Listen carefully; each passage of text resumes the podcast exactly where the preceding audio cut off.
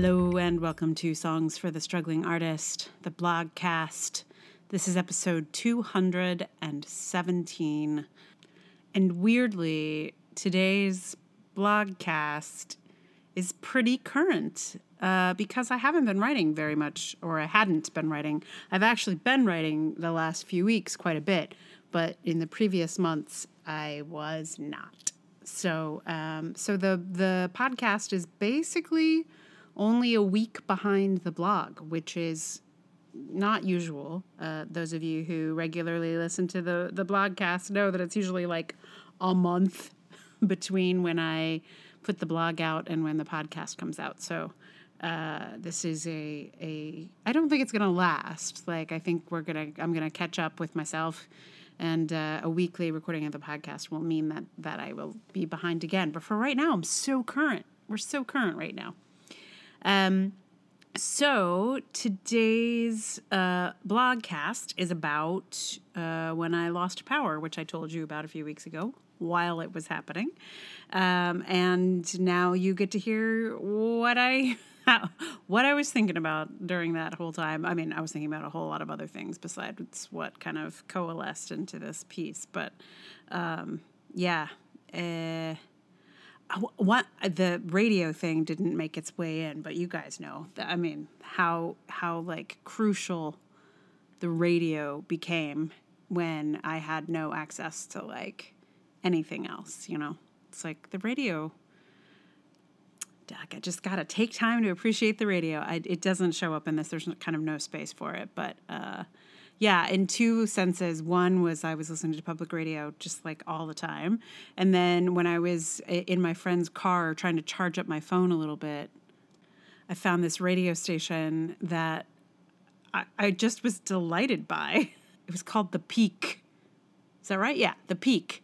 And it was it was like it was designed for for Gen Xers, I think, because it was like mostly music like like good rock from like the like sort of from the 70s on.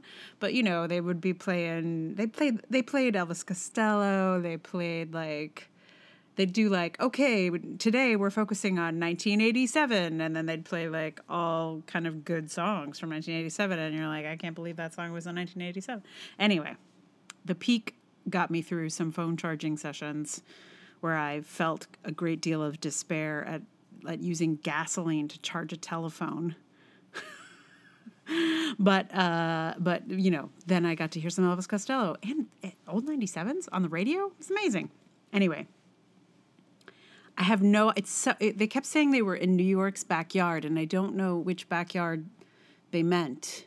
So I actually have no idea where they're located, but uh, perhaps I should do some research and thank them for getting me through a difficult week. Anyway, just to mention before I read you the actual thing that shook down radio is a great thing. Hooray for radio. Uh, so, let me just read this to you without further ado. It is called Do You Have Power? The neighbors were walking through the neighborhood, checking out the damage caused by Tropical Storm Isaias. I asked them if they had power, and they shook their heads. None of us had power. And of course, I'm talking about electricity. I was staying at my friend's place, and the storm had brought down trees all over the area, knocking out power lines everywhere. Rich neighborhoods, poor neighborhoods, the power grid was out for everyone. There's an idea that's been making its way around the internet during these global pandemic times about how we're not all in the same boat, as some have said, but we are all in the same storm. How the storm impacts us depends greatly on what kind of boat we're in to weather it. If we're on David Geffen's yacht, we're probably okay. If we're on a rubber raft, we're in for some trouble. The week long power outage on Long Island was a result of a literal storm, and the metaphor applies to its aftermath. There were those with generators whose lights only dimmed for a moment as they switched from one power source to another. And those for whom the loss of a fridge full of goods may have meant ruin. Your access to power could allow for a cramp in your lifestyle or a full on shutdown. Our lives are so dependent on electricity, and the ways we rely on it are legion. You discover how much when you are without it. It's not just lights out at night. It's hot water heaters powered by electric switches. It's refrigerators and freezers. It's your phone and your computer and your tablet that become bricks when you run out of batteries. The all powerful internet is meaningless when you can't turn on anything that will get you to it. You cannot grind your coffee beans. You cannot run the air conditioning. You can't turn a fan on. When it's hot, you're going to stay hot. The fact that we call electricity power strikes me with great force after a week without it. I walk around in my daily life with extraordinary power at my fingertips. I turn lights on, grind coffee, charge my devices, heat up stuff in the microwave. It is non stop power. I don't think of myself as powerful, but I do have access to power. There are those that do not have that access. There's something about the literalness of this metaphor, something about those with access to power and those that do not have access that lines up perfectly. When you have power, you take it for granted. I was cavalierly freezing food, running fans, and letting my phone run out of battery because I knew I could just plug it in and charge it some more. I previously did not think I had power because I didn't have artistic access or couldn't get my art sold or produced or whatever. But I did have access to the sort of power that powers a modern life. And until I lost it for a significant period of time, I took it entirely for granted. When you have power, it is largely invisible to you and highly visible to the people without it. I was acutely aware of the neighbors' generators how loud they were, sure, but also how some would power even their driveway lights with them, while others just lit up their kitchens. The house I was in was entirely dark and became invisible to those with power at night. This dynamic is at play with less literal power as well. The powerless can track the levels of power they do not have, while the powerful do not see power at all. They're just using their juicer at breakfast or investing their money or taking that meeting with that VIP. No big deal. I feel like this is a central difficulty when trying to make social change. The invisibility of the power structure to those that benefit from it is one of the largest obstacles to making it more fair. I wonder if we need these occasional power outages to at least just remind us that our hold on power is not something to be taken for granted. It is not a given. It makes me think of the charitable donations of solar powered lanterns. The ones that are given so students can study, so doctors can practice, even when there is no light. They're particularly useful in disasters. A little solar lamp is not a big dose of power, but it is a start. The lights are powered by the power source we all have access to. Sometimes I think this is why the powers that be are so dead set against solar and wind power, because our current leaders are power hoarders. If we powered our electricity with wind and sun, they could not so easily control the power source. I don't think of myself as someone with power but I can use what little bits of electrical power I have to type into this machine that I plug into the wall where I get that electricity. And then I post onto the internet, which I can access because of power and receive support through that same electric internet for my work. I will then, with the support I receive for this post, buy someone without power a light. I want to give power, not just take it. If you want to join me, here are some lights I'm going to buy when my electric powered payment comes in. Yeah, that last bit is probably better written than read, uh, but what I can explain the link then links you to uh, a company called Unite to Light, uh, which is a nonprofit that sends uh, solar lamps and battery solar battery chargers to people in need around the world. So uh, yeah, I donated uh, a few lamps to to to someone, whoever has the greatest need, um, and uh, that felt good. It felt good. Uh, I did do a bunch of research into the solar lamp world just to, you know, link people to a, a good choice.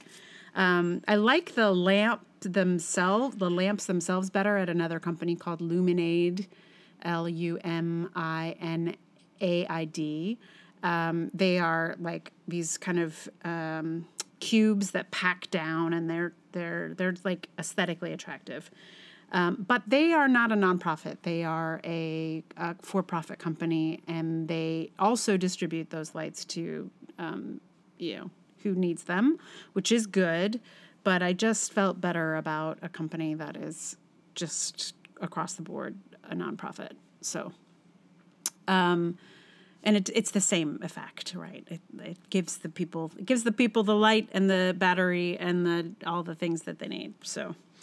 Um, if you know of others, I, I did see a couple others that they almost all were sort of for profit, but also like, this new kind of trend of like we're a socially conscious business. We do we make a lot of money, but we also are nice, which I'm I think it's great, but I also don't quite trust it. anyway, Unite to Light, uh, which is unfortunate and as a name is unfortunate just because the sort of white supremacist invasion in my hometown of Charlottesville uh, was called Unite the Right, which is not the same as Unite to Light, but it sounds it has a what's that word when things have a have a sound commonality. It's like that. So it's un, it unfortunately hard to shake that association in my brain. Um, but until I planted it there, maybe you didn't have that one. anyway, Unite the Light uh, is the is the company, and there's a link in the blog. So if you want to go straight there, you can do that. Yeah. So power, man, power. And uh, as I was trying to post that blog, uh, we lost the internet. Not in the same place. I was out on Long Island when we lost power. When I lost power, I was out there by myself. Um, and now I'm back in Queens, and uh, we lost the internet here about a week ago, and it was gone for several days. And uh, so there's a post about that coming, of course, but it was hilarious because I was literally in the process of trying to get this blog posted, and here I am talking about how great it is to have access to the electric internet, and then I did not have that access anymore. And so, yeah, that's coming. That'll that'll probably be a, a couple blogs down the down the pipeline, um, but it's uh, it's on its way. I, I just every week is going to be a story about how I lose access to something in modern life. There's going to be a water post next. Oh God, please let there not be a water. That's the one. Woo! Water. I don't want to write a post about not having water. so let's just keep that let's just keep that nice and clear. uh, anyway, so thank you for listening to the blogcast, and uh, if you would like to support it, please tell someone about it, share it. Uh, you can support it with uh, monies. Uh, through Patreon, patreon.com slash Emily R. Davis. There's also Ko-fi and PayPal. All those links are in the show notes. Uh, I always appreciate any support. It is very helpful, especially in these crazy times. Uh, and just, you know, you listening is great. So thank you uh, for that, especially. Um, I feel like now that we're back in the fall, uh, I think people are returning slowly to listening to podcasts again. So, yay, um, and uh, and thanks. So, the song. I have a lot to say about this song before I play it for you, so buckle up. So, I was trying to find a song about power for obvious reasons, and uh, there were many, but the one that felt like it was like lining up with some of the things that I was thinking about the most was a song I had never heard before called Power. Surprise! Uh, by well, it's by a guy called John Hall, or I think it's by him and his ex-wife. So John and Johanna, Joanna Hall. Um, they they're the songwriters, but it was I popularized by Peter Paul and Mary, and uh, performed by various other people uh, around about 1979. I found one video of it that was the songwriter, John Hall, um, along with Carly Simon, Bonnie Raitt, Jackson Browne. And some of these people are so young, you're like, who is that? And then you're like, oh my God, it's Jackson Browne. Um, so that that's an interesting little um, thing to search for if you're interested. Uh, but the thing about this song, it's it lines up really nicely with like nature and power and electricity and also you know power power. So it just like doot, doot, doot, right right in line with this blog, uh, except for one thing, which is that this song was was uh, used often as a way to protest uh, nuclear energy. So you'll hear in the song, it's in the song, we call it it's a poison power atomic poison power is is the phrase in the song. Um, and and this song sort of became the the theme song for the no nukes movement. Um, which now i think is sort of thought of as kind of a mistake. Not the song but uh, the the wild advocacy for no nuclear power. Um, I don't know a whole lot about all of these things I'm saying, um, but I do have some sense that over the years, um, environmentalists have um, changed their position on nuclear power, um, or or maybe there were some that were always for it and some that weren't. I don't actually know the history again. but uh, but I do know it's super complicated and that it's not as simple as no atomic energy, no no nuclear power, like all of that stuff.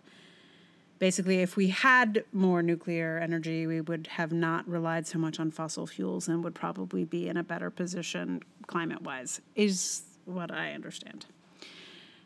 And I know that that understanding is very limited. so I'm ready to listen to the podcast about this subject, by the way. I, I, I am now very curious as to like what that uh, journey was. It could because on one hand, like it's amazing. This movement was very clear. It was very powerful. It was successful. We we don't have nuclear energy in this country very much because it was a successful movement uh, that success has meant some things un- had it had unintended consequences. I'm quite sure. Um, yeah, so um, it's all very very interesting, and this song is from that moment. So, uh, I'm not sure I would be. I, I feel like I would like to have a version of this song that is um, not a, a protest. I mean, not that I'm against protest, my God. Um, but I feel like what kind of what's glorious about the so- the song is like it's it's so for things. It's like you know that it's for the sun and waterfalls and fires and yeah, and then definitely not for this atomic poison power for sure.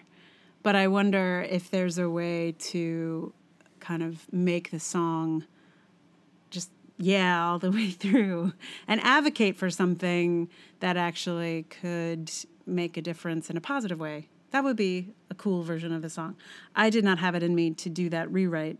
Um, and and yeah, I and I again am not clear enough about the complications to to make a a stand in that area, but yeah.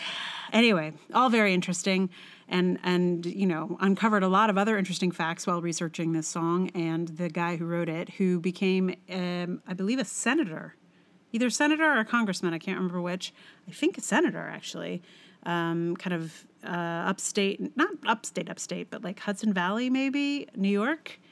Um, yeah, and he served for a little while, and then went back to playing in a band, which I think is kind of awesome. So he went from, you know, advocating for no nukes in his song to advocating in the in the halls of of government. So my hat is off to him, John Hall. Yeah, all kinds of all kinds of funny rabbit holes while researching the song. So if you if you're if you're curious, check it out. And also, Speaking of complications, uh, this song I only just discovered a week ago and learned it as quickly.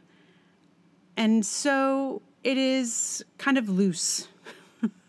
it has it has a looseness of uh, my quick learning, quick attempts to deal with the key. So I'm playing it with a capo on the sixth fret which makes playing quite a few chords a little bit difficult. Uh, once you get up sort of farther up the board, it just becomes challenging for those bar chords. So um, you're you're gonna hear a, a, super loose like woo power version, um, but that's how it is in these days.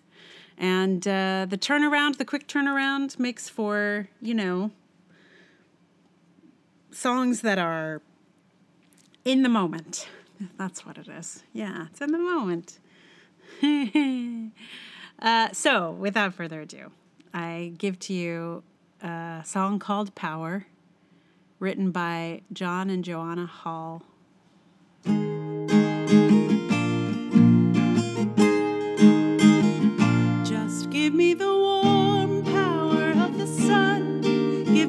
Steady flow of a waterfall. Give me the spirit of living things as they return to clay. Just give me the restless power of the wind.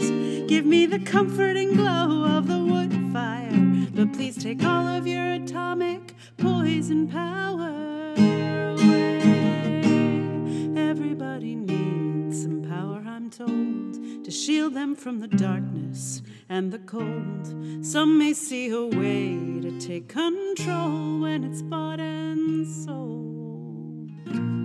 I know that lives are at stake, yours and mine, and our descendants in time. There's so much to gain, so much to lose.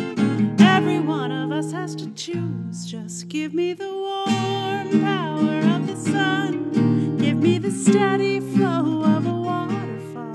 Give me the spirit of living things as they return to clay. Just give me the restless power of the wind. Give me the comforting glow of a wood fire. But please take all of your atomic poison